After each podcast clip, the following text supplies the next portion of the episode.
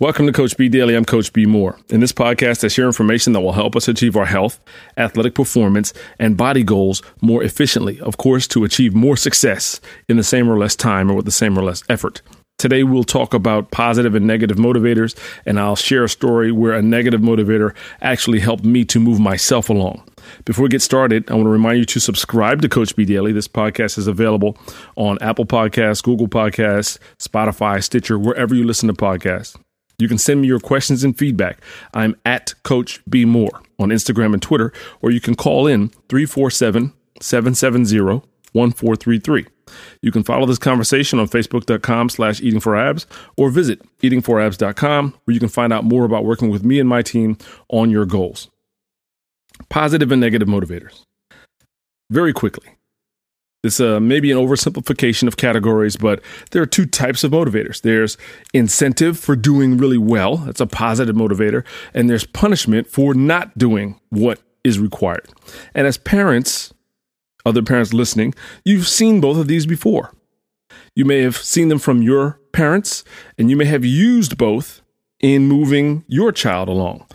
And this also brings to me imagery of the mule and the rider, you know, using the carrot to entice the mule to move forward, or the rod to kind of prod him to move forward.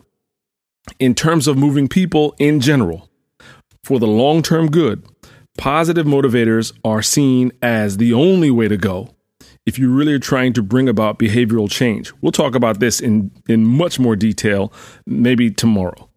However, today I wanted to share a story where a negative motivator actually moved me on. There may not be a punchline to this, but I want to share the story anyway. It's October, and in October, like the return of the salmon from the sea to swim upstream to their mating grounds, the alumni of my undergraduate college, Howard University, the capstone of education, the Mecca, alumni return to Washington, D.C. for fellowship, reunion, and a renewal of our spirit of service. It's fantastic. It is really a national level event that everyone should experience at some point in time. Now, I go back pretty much every year. I may skip certain years every once in a while, weather-related things, or if I have something else happening, but overall, I'm probably 70 to 80% return. I have children at home.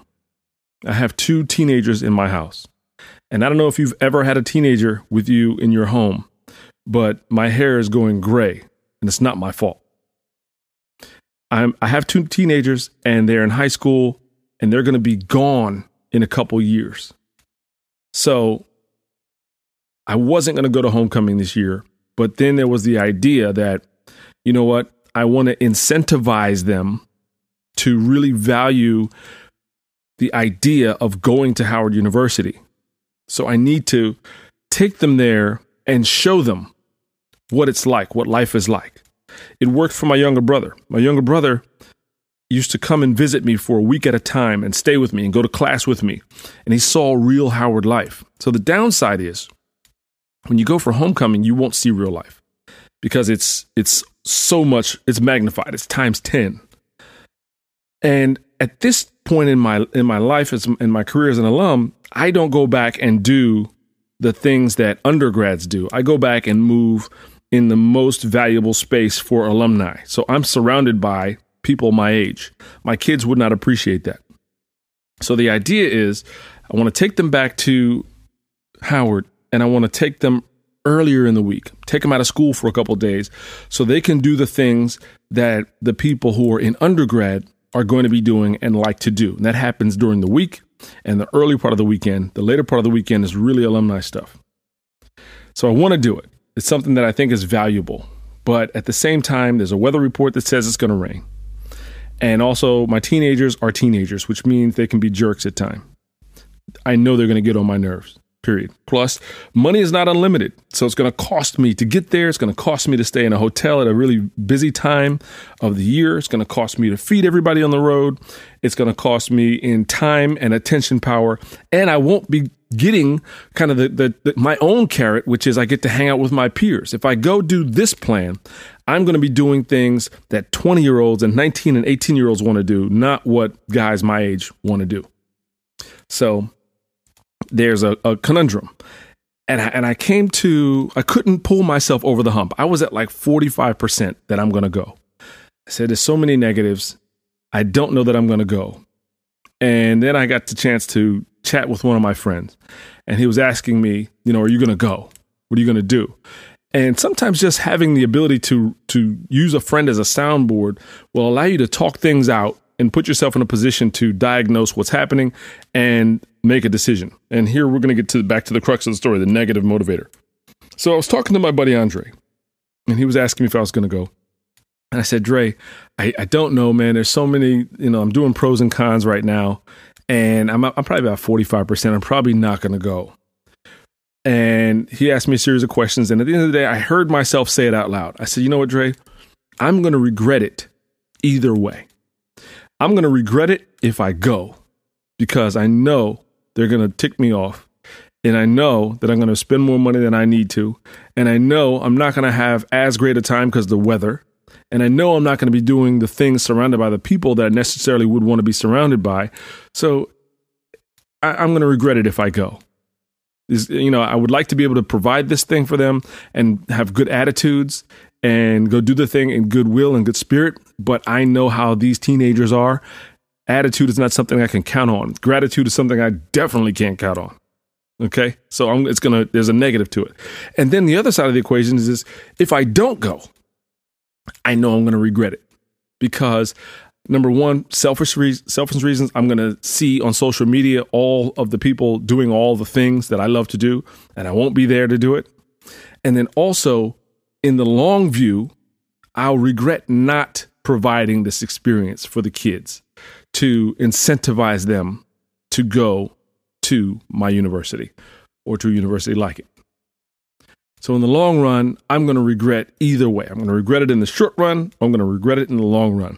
And here's where that negative motivator came in. I heard myself say that out loud, and then I asked myself a key question.